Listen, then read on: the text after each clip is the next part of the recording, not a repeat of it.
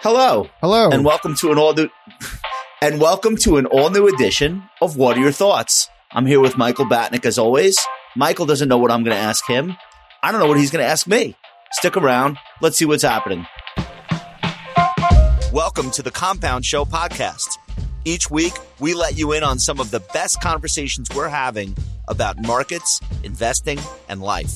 Just a quick reminder the hosts of the show are employees of Ritholtz Wealth Management.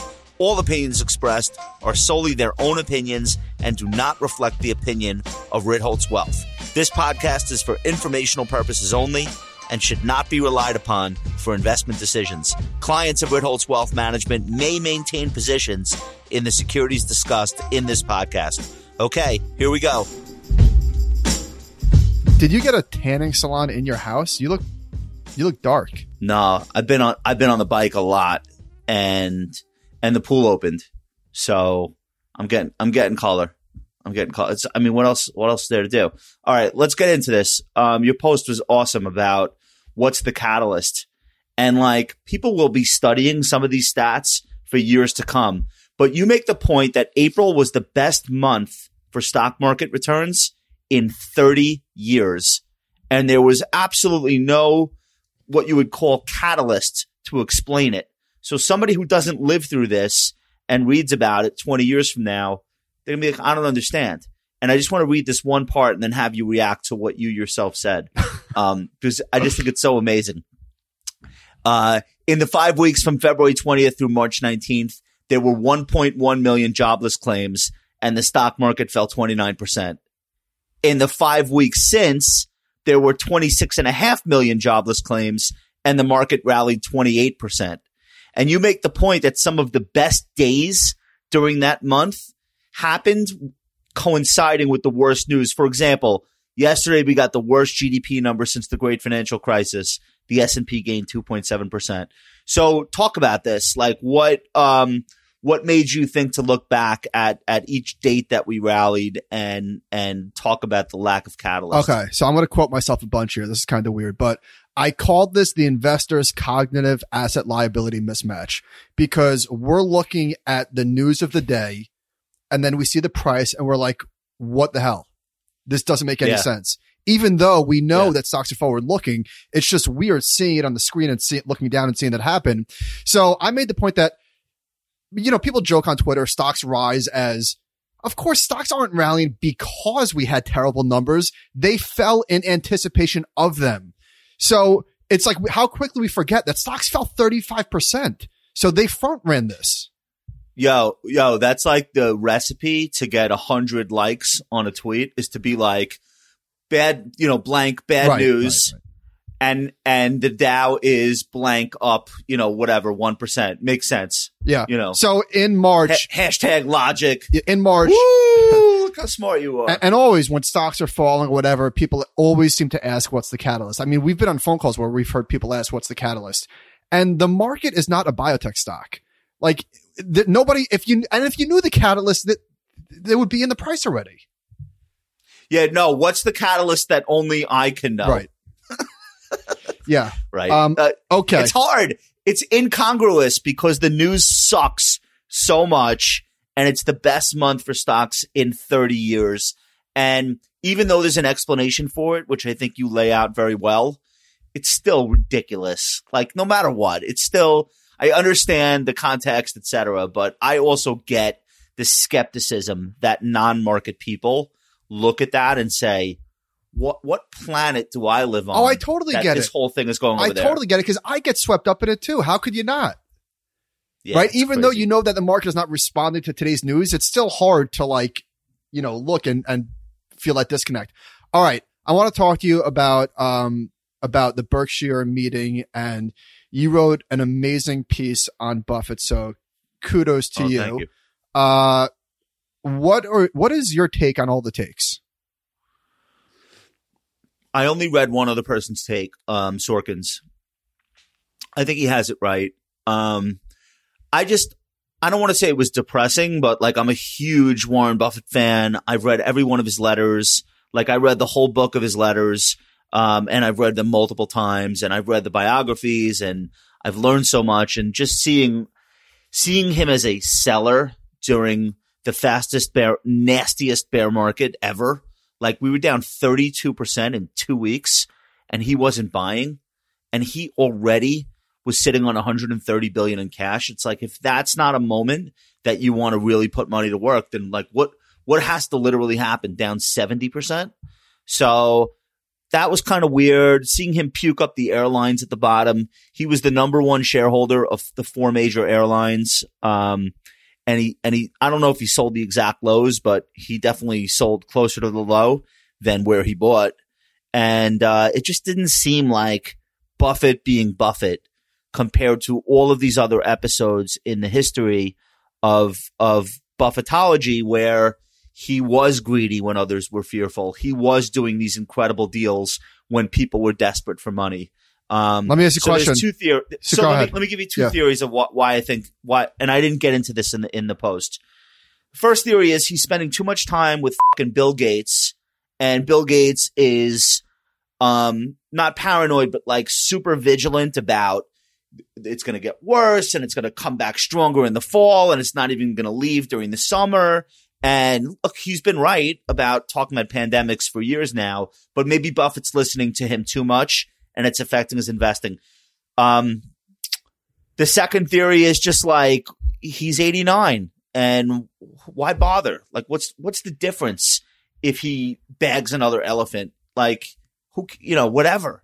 And maybe that's an argument for um, the people that are going to suc succeed him to step up faster. But either way, it's depressing if you're a fan. So that's where I am.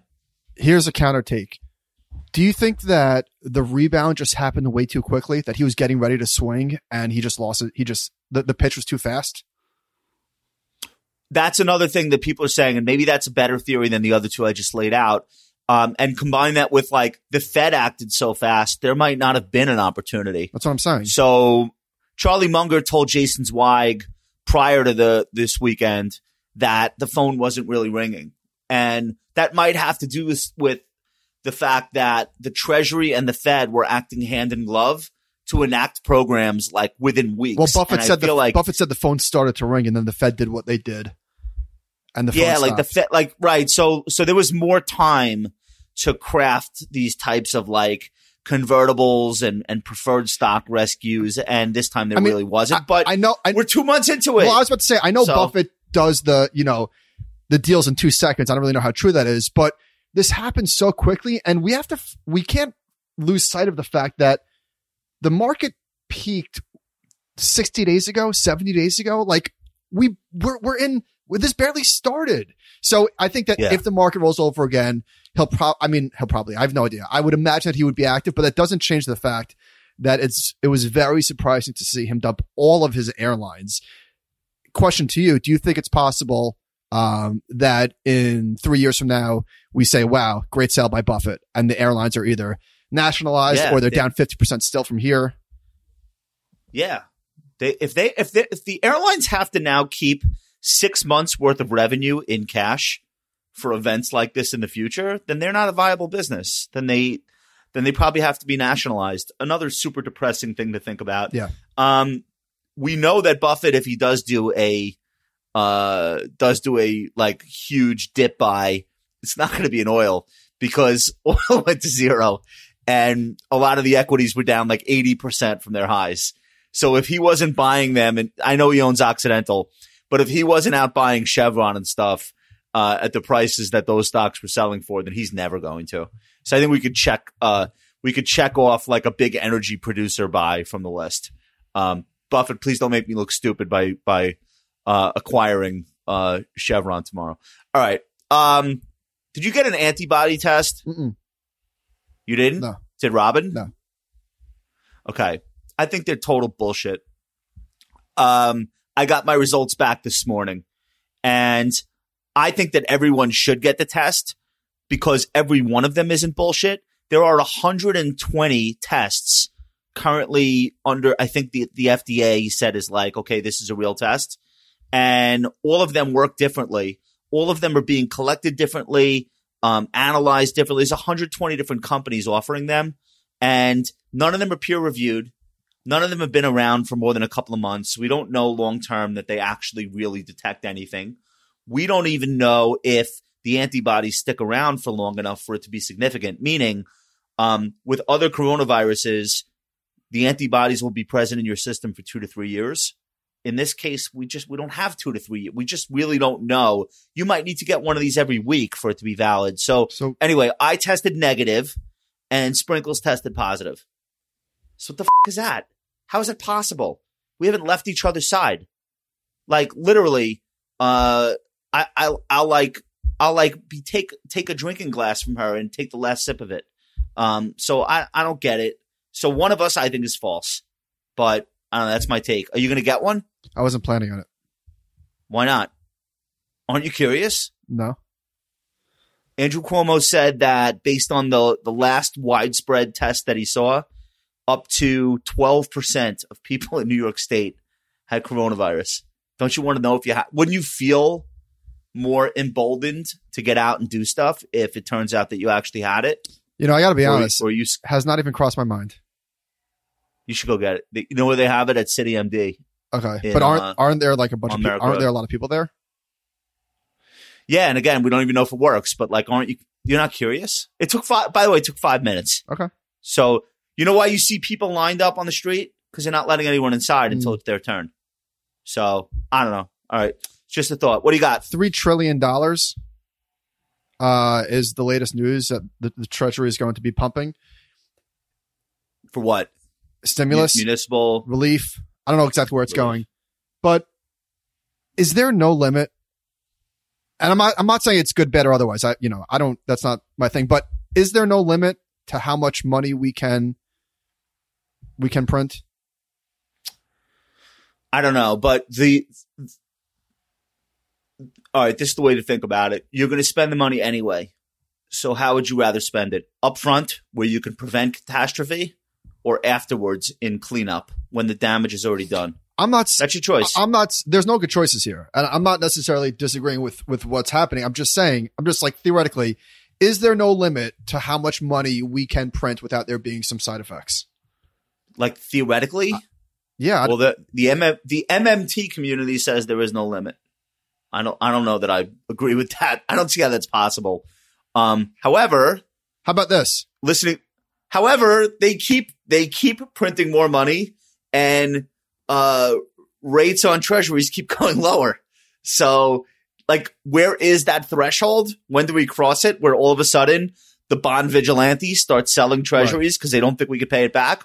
I don't know. Um, 10 trillion, 7 trillion. I don't know. here's a potential. Looks like we want to find here's a potential risk, and this is a fantastic risk that I think everybody would sign up for, is that the virus just disappears in two months. We all go. I know. I know. We all go back to work.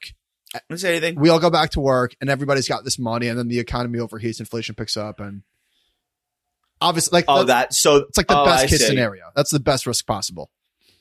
Well, a lot of the programs that have been enacted are temporary in nature, so it's not like that we're doing permanent pumping forever. Uh, I'll give you an example. The extra six hundred dollar benefit for unemployment goes away in July. Mhm. The um, municipal liquidity facility, aka MILF, I can't believe they named it that, is targeting maturities on muni bonds of up to thirty six months.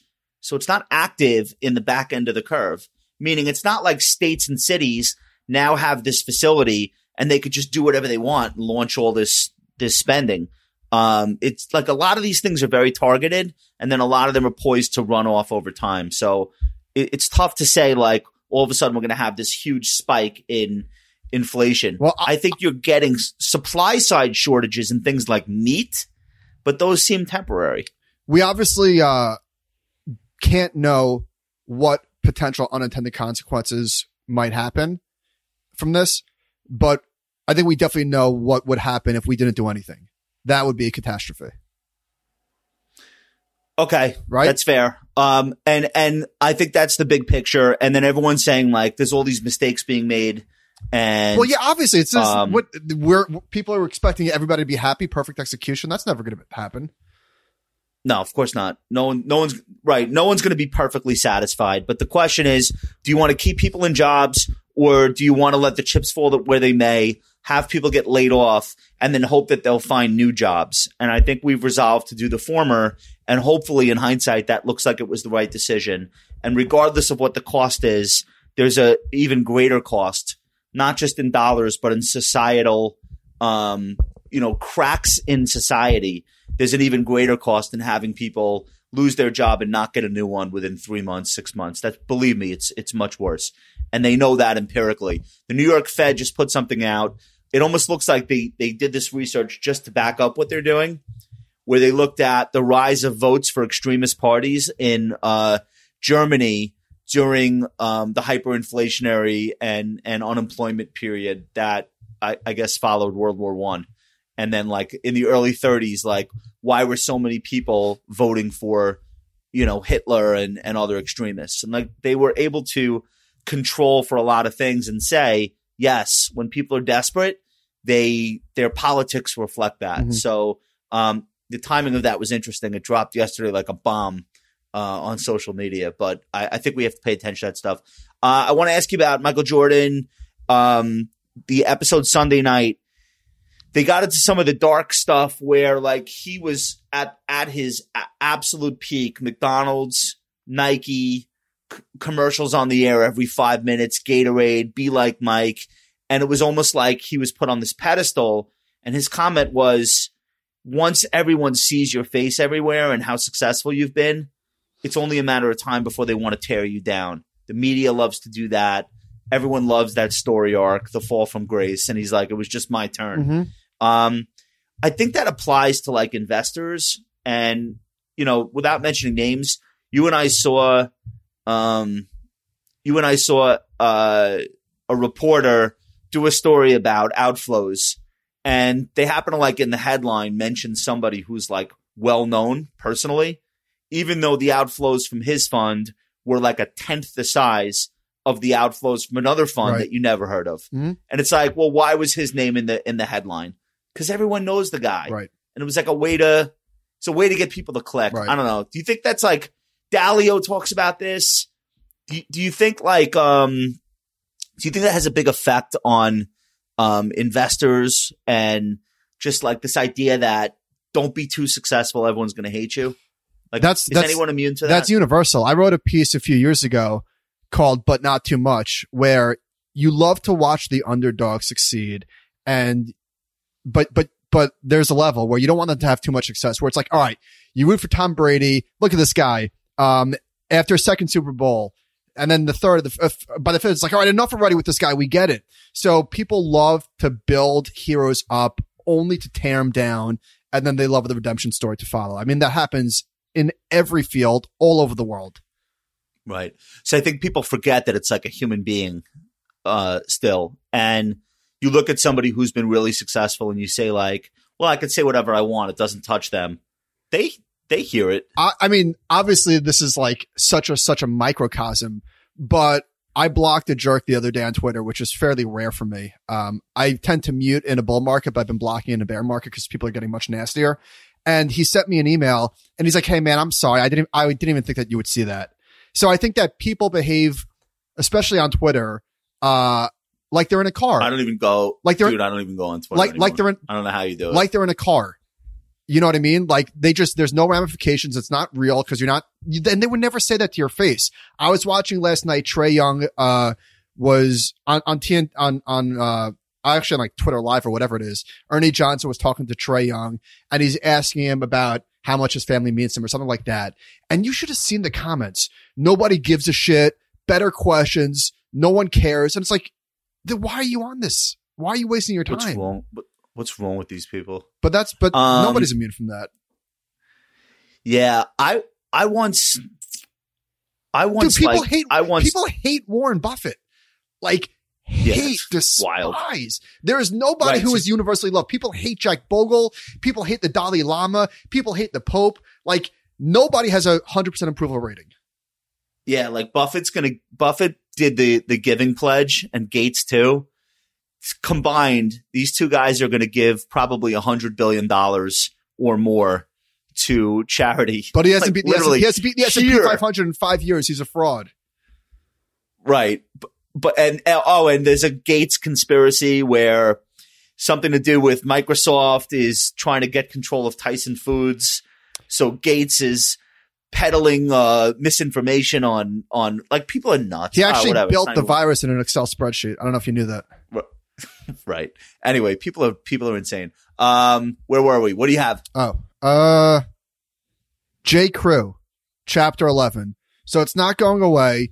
Uh, but between J. Crew and the other company that owns Madewell, I believe it was, uh, four, Jake. Yeah. 483 locations. So obviously this is not the first one.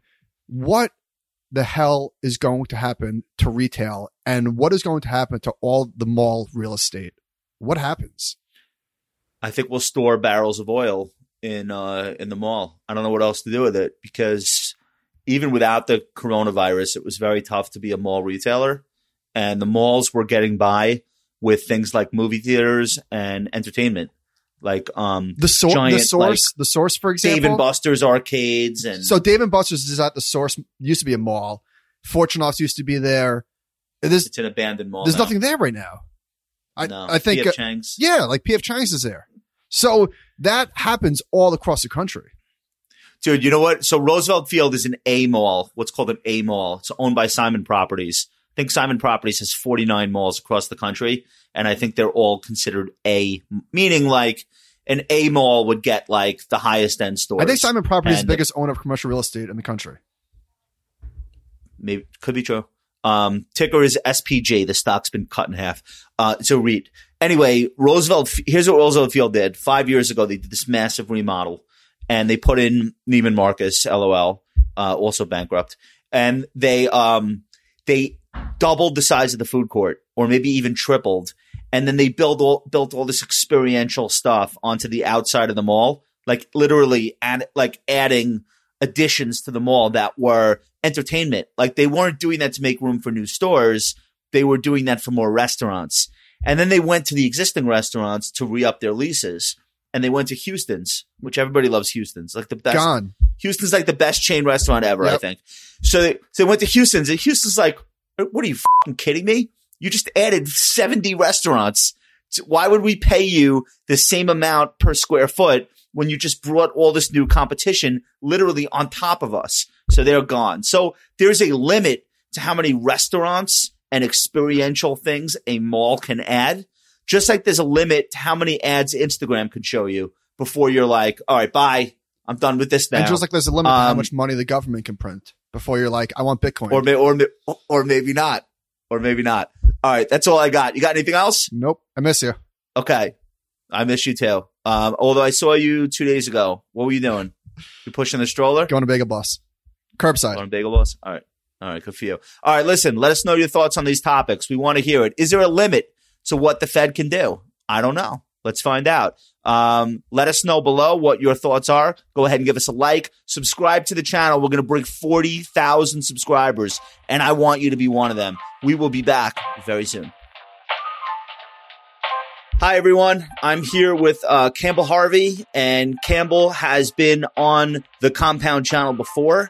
The last time Campbell was here was this past fall, talking about the yield curve indicator, which is uh, a- an economic indicator that he pretty much invented, discovered, um, and has been right seven out of seven times in being able to predict recession.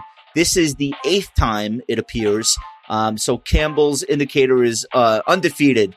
We're going to talk about um, how he knew he was right this past fall and what he told us on the compound and what he thinks about the current environment, how we should be thinking about what we're going through, the way forward, when it might end, etc. So Campbell, welcome to uh, the compound once again.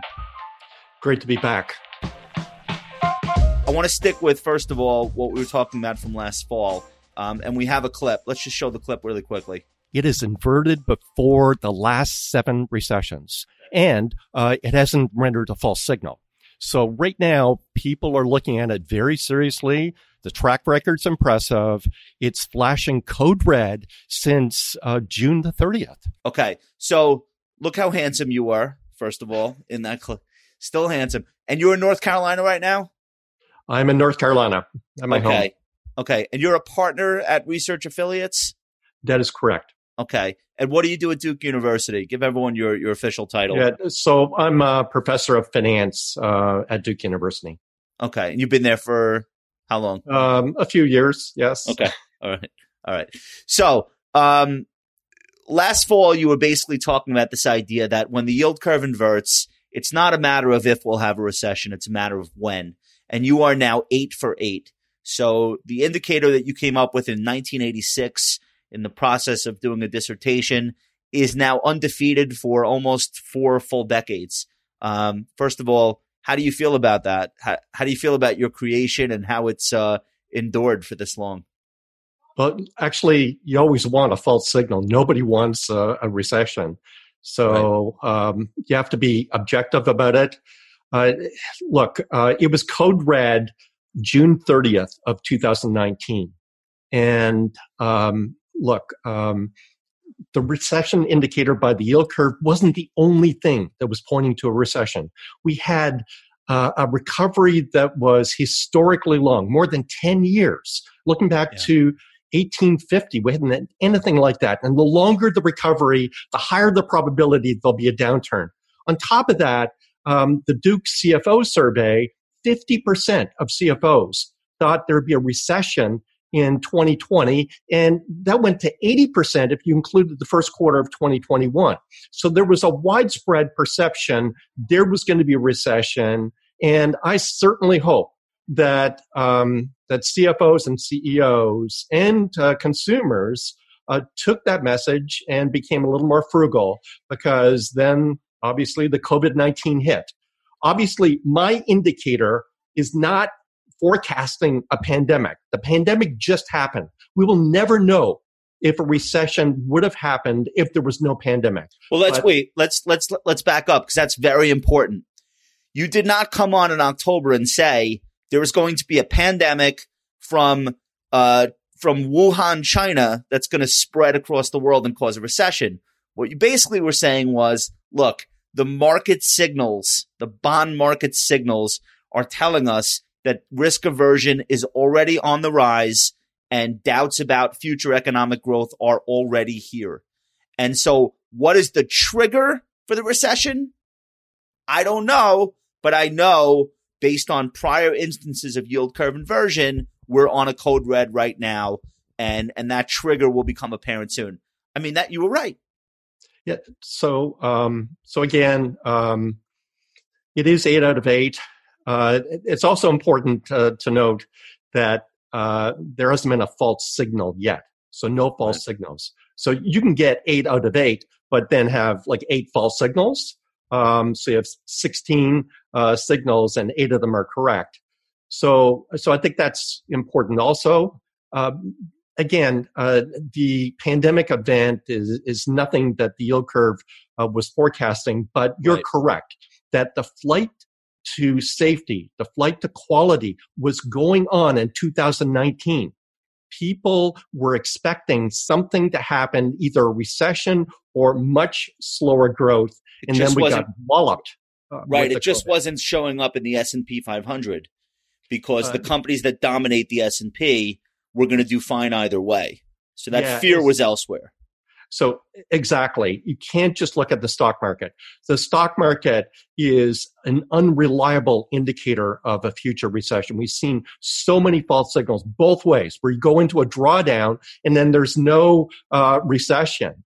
Um, or uh, the market's at an all-time high and then you go into a recession. So yeah. the stock market is a much less clean indicator, even though it's strongly influenced, obviously, uh, by economic activity, is just uh, an unreliable indicator of uh, future economic growth. I want to back up really quickly and do two things. I want to get a quick definition from you on the yield curve indicator for people that may not be particularly um, focused on economics and haven't come across that before. And then I want you to just walk us through the timeline of when your indicator was triggered and how long uh, until recession in this particular instance and where that falls historically. So, first of all, somebody came up to you on the street and said, I'm not an economics student. W- what is the yield curve indicator? What's the, what's the easiest way to explain that for, for people? Yeah, sure. Um, so the yield curve is simply um, the difference between a long-term interest rate and a short-term interest rate. And in my dissertation in 1986, I looked at a 10-year Treasury yield uh, relative to a three-month uh, Treasury bill yield. Okay. So usually it's the case that longer-term interest rates are higher than short-term rates. We see right. this all the time, except in certain periods of great uncertainty where you see the reverse. So the long term rate actually goes below the short term rate. So that's unusual. And my dissertation showed that that was actually a very accurate forecaster of a future recession. Okay. So, and, and this so for, happens before the recession, well before the recession. So for someone watching, that makes intuitive sense. If I lend you money for three months the interest rate that you're paying me on that loan should be lower than if I lend you money for 10 for 10 years because I'm taking more of a risk saying pay me back in 10 years so you should be paying me a higher interest rate for, to lock up my money for that long. So that makes intuitive sense for people. Um, and then when that reverses, it's telling you people are way less confident about the, the economy further out than three months. Exactly, and okay. and the indicator is very clean, um, and and indeed. Uh, most of the action in the inversion in 2019. So this was happening in the second quarter of June. Uh, June 30th was like the trigger. Yeah, so June 30th is the end of the quarter, and my indicator requires that uh, the inversion not just one day, but there's an average of an inversion over a full quarter. So, okay. um, so that's the June 30th uh, date where I went on the record saying code red. All right. Well, you nailed it. And, uh, you know, one of the things that Michael Batnick and I tried to do in that conversation was to give you all the reasons why people say, don't worry about the yield curve indicator. And I think you successfully um, had a good response for each of those reasons. It was fun playing devil's advocate um, with you. Um, and, uh, and so I think uh, people should go back and watch that. Um, I want to ask you uh, a couple of things about the the pandemic, the situation we're in now. But I just want one follow up question on fixed income. Is is the yield curve indicator going forward going to be hampered by the absolute level of interest rates? So the Fed has basically gone back to zero now. Um, does that make the signal tougher to to read or or less relevant? Or is it even more important than ever? Like what what do you think about your indicator in an abnormal period of time like the one that we're in for for rates? So i would say and the answer to this question is not it's not easy to answer uh, because it depends on the sort of scenario that we go to. If we go to a japan like scenario where uh, essentially the only buyer of Japanese government bonds is the Bank of Japan, then I believe that the yield curve indicator would become not useful. So if we go to that scenario, I'm very worried. Okay. Um, we're not there yet, even though the okay. Fed has strongly intervened in markets. But as we talked about last time, the Fed has intervened before. And sure. indeed, the Fed was um, relatively more powerful in terms of the yield curve in 1960s and 1970s. So the Fed is always going to be adding noise uh, to this indicator. So I would say going forward, given the history, that the yield curve will be um, an accurate indicator with the proviso uh, that we don't go into a Japan uh, like uh, situation. Indeed, okay. the yield curve today is upward sloping, suggesting that there will be economic growth. We'll be out of this recession relatively quickly.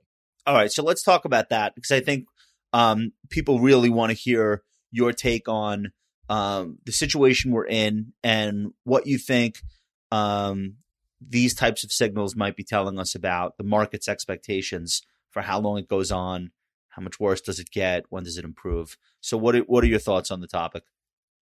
Yeah, so um, this uh, recession is totally different than uh, the last uh, seven recessions in that I would uh, say it, its cause is biological. That's the key right. difference. So right. the global financial crisis, uh, the cause was a structural problem with our economy our banks were acting like hedge funds uh, with extreme leverage, and a small financial event caused a breakdown of the entire system and a recession that was long, painful, and even when it was technically over, we didn't know it was over. So Yeah. unemployment uh, peaked after the recession was actually over, and we didn't get back to the level of unemployment that we had in 2007 until um, 2000. Uh, it was like nine years later, so 2016. Yeah, So the, it the, the stock market, right? The stock market bottomed in March of 2009. Unemployment kept getting worse until Right. I think the peak was September or October of 2009.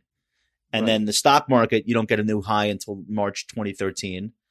And GDP takes longer to recover. Right. So it's a balance sheet recession. It's a busted debt bubble. It's very, very different. This is almost more like my, this is my opinion. Maybe you don't agree this to me feels more like it's a natural disaster driven recession. Um, and no two are the same, but we have examples of those. Um, the big example that everyone thinks about is the earthquake in 1906, where the rescue effort cost a lot of federal money. Um, didn't really affect people living across the country, but it was a market event. I don't know what, like, what's your take on this being a natural disaster driven recession more than a financial recession? Yeah, so this is a, like a key insight.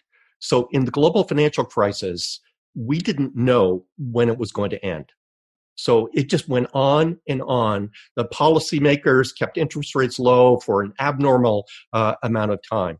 It just went on to uncertainty. So, um, so companies didn't want to hire people. Companies didn't want to make capital investment because didn't know when it was going to end.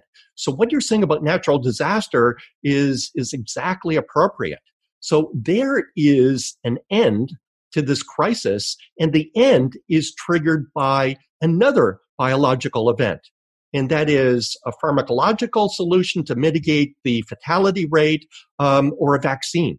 And people fully expect, and I think financial players in the market fully expect that a vaccine will be deployed uh, by the first quarter of 2021. So you see that there's an end to this, and the vaccine is literally an all clear.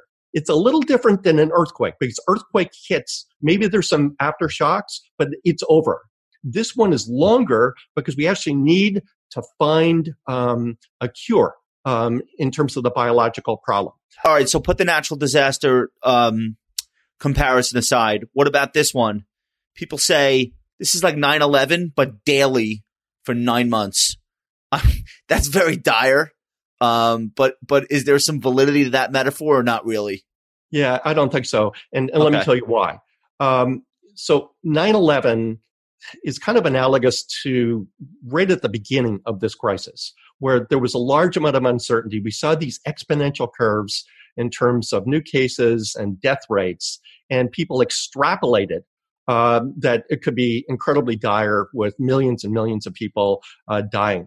So we um, now have uh, become knowledgeable about epidemiology and the sort of curves that are common I'm, for Oh, I'm viruses practically and stuff like I'm practically a doctor now. Uh, yeah, right. pract- yeah, everybody has to be. So if you're in finance, given Yeah. the nature of this crisis, you need to understand uh, the basic concepts of epidemiology. So you need to understand what flattening the curve actually means. You need to understand um, what's going on in terms of the clinical trials. This is crucial for finance. So everybody needs to be schooled in this. So, So, I do think that it's different now in that uh, we do have this expectation. We've got a number of actually good news items for a change in terms of the biological progress, and and I think that that uh, indicates that this will be obviously historically unusual recession uh, in that the drawdown is so fast. I call it the Great Compression, where you get uh, essentially the unemployment of an entire uh, longer recession in one quarter. This might be the only recession in history where the entire world agrees on the start date Uh, in real time. When Adam Real time. Silver, when Adam Silver canceled the NBA season, um, I think uh, maybe it was like a, a night in early March. or maybe late February. But it was like that one moment where everyone said, okay, this is the real deal. Life as we know it is over. And the stock market repriced for that in 20 days. We lost 30%. So it was like the first recession ever where everyone just automatically agrees, oh yeah, recession, that's it. Usually it takes months for everyone to agree. No, no, not months. Uh, it could be even longer. So Yeah. it's uh, the official people that date the recessions. Uh, it's the National Bureau of Economic Research, and sometimes they date the beginning of the recession after the recession's over. That's the sort of lag that you look at. So Yeah. this one, you're exactly correct. It will be the easiest recession to date in the history of all of the dating. Uh, March, March 2020. That's it. Yeah, or, or February. discussion. Yeah, so Yeah. February would be the peak, February. and it starts in March. Right. So let me ask you this then. People that are bearish right now would say, no, no, no, no, no. Even if we have a vaccine in January of 2021, which by the way is not a, a slam dunk, but let's concede there will be a vaccine. We're not going to have 500 million doses of it. Um, maybe we'll have enough for enough immunity that people aren't afraid, but that, that, that ramping will take time. Even if you get it approved, we know it works. We think it works. Um, so that's a hurdle. And then how much damage is done between now and then that can never be recovered from on an individual level. And then aggregate all of those individuals who, va- vaccine or not, are never getting their business back. That, like, to me, that is the, the thing to be mo, I'm not worried that we'll scientifically solve for this virus. I'm worried if the damage is irreparable and we take on so much debt while that damage is occurring that the recovery is 10 years from now instead of two years. Am I worried about the wrong thing? Yeah, so that's the pessimistic scenario, the L shaped, the lost decade. Yeah. Look, um, the cost is enormous. I think our policymakers are realizing this. I think we'll take the lead of other countries. For example, um, the University of Oxford has got a vaccine in trial, got 1,100 people. They're going to expand it to 6,000 in May. They just contracted with AstraZeneca to produce the vaccine that they're tr- basically it's in trial. So we don't know. Unheard, unheard of. Unheard Yeah, of. So they want to deploy in September. So Okay. our policymakers need to do the same. If there are four candidates and we have a trial that just began, um, Make 'em all. uh, yeah. So produce it. Yeah, so produce it, have it ready, and so we can deploy it. Because a, basically delaying one quarter is just enormously costly. We're talking uh, over a trillion dollars, and surely that trillion dollars is uh, you know much more costly than actually producing vaccine, which a large part of it we might need to discard. That's fine. That's a simple cost benefit uh, analysis. Look, what you're talking about is the potential structural damage to the economy if this goes on too long. And this is a very good point, and I've been very vocal on this that in the global financial crisis, we had to bail out banks that were offside. They did poor risk management, and we effectively were rewarding bad behavior. In this natural disaster type of recession, we've got firms that have been hit hard that were high quality firms. Yeah. And, and, and many small businesses also, 30.2 million small businesses uh, in the US that account for 49% of the employment. So what our policymakers need to do is to mitigate the chance that these businesses that are high quality go under. We'll see bankruptcies and many of the initial bankruptcies No are what. firms that were probably headed there anyways. Okay. So it's an accelerant for weak firms in some cases. And it's also been an accelerant for some of the technological trends that have already been enforced, like virtualization and meeting without meeting, you know, so it, it's, it's accelerating some things also. Think that's a good point. There's two more things I want to get to with you. Um, and, and we so much appreciate, uh, uh, you joining us for this. The first is, um, uh, Nassim Taleb has gone out of his way to correct the media who are repeatedly using the term black swan. There is nothing black swanish about a pandemic. We've had pandemics since the dawn of time. Um, you make the case that it's not the virus that's the pandemic. It's the government mandated shutdown of all economic activity. That's the black swan. I think that's a really important distinction. Can you talk a little bit about that? Yeah, sure. So I, I totally agree that people calling this black swan just false.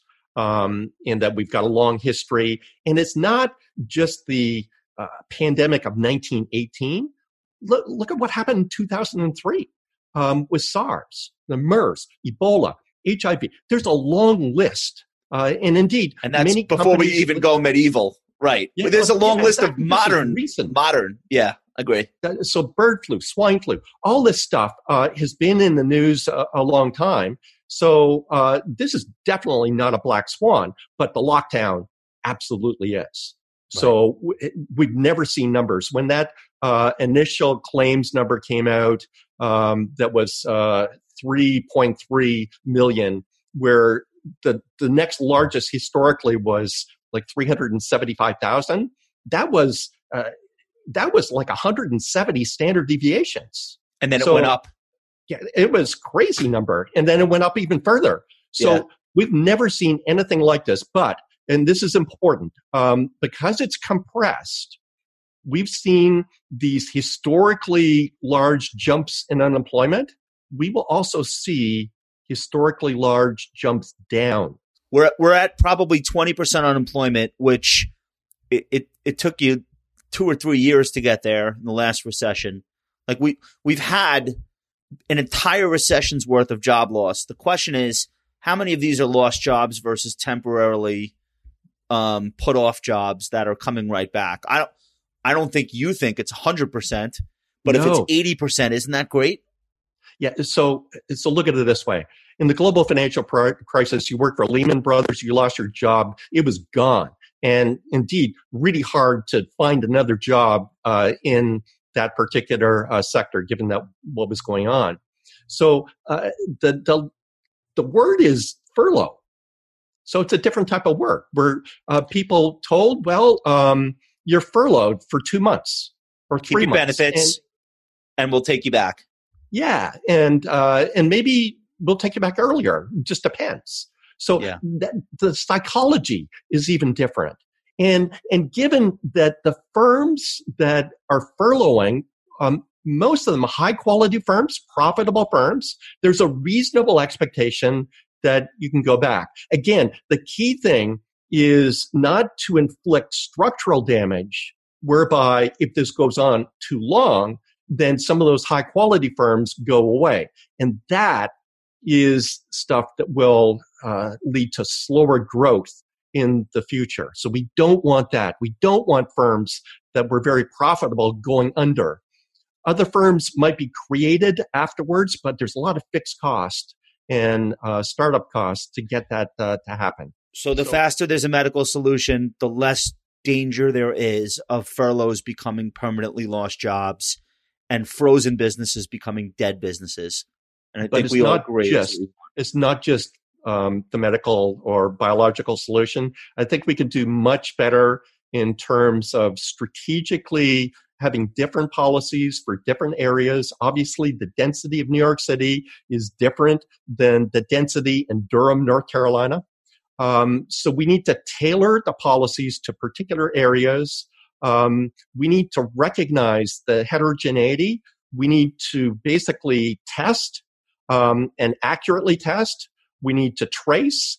If somebody is infected, isolate, and anybody that's traced um, should be quarantined. That's a smart policy. To have one kind of blanket policy of lockdown is really destructive. Well, it doesn't work, and it's not being enforced anyway. So you're right. And and I think as the weather gets nicer, it's going to be harder and harder to keep people living like they're in Midtown Manhattan when they're not. So uh, I'm with you on that. Um, yeah. C- Campbell, I want to thank you so much for joining us. Um, you do great work on behalf of research affiliates, and uh, anytime I read anything that you've written, uh, I make sure I sit down and I and I and I really digest it. And I think uh, your work on the yield curve has been really insightful. And I hope you'll come back as the economy recovers and we have a uh, in person uh, follow up to this uh, at some point soon. But thank you so much for joining us. Um, guys, let us know what your thoughts are. Leave us comments, leave us feedback. Go ahead and subscribe to the channel if you haven't already. We will be back very soon. Thanks for listening. Check us out at thecompoundnews.com for daily investing and market insights. You can watch all of our videos at youtube.com slash the compound RWM. Talk to you next week.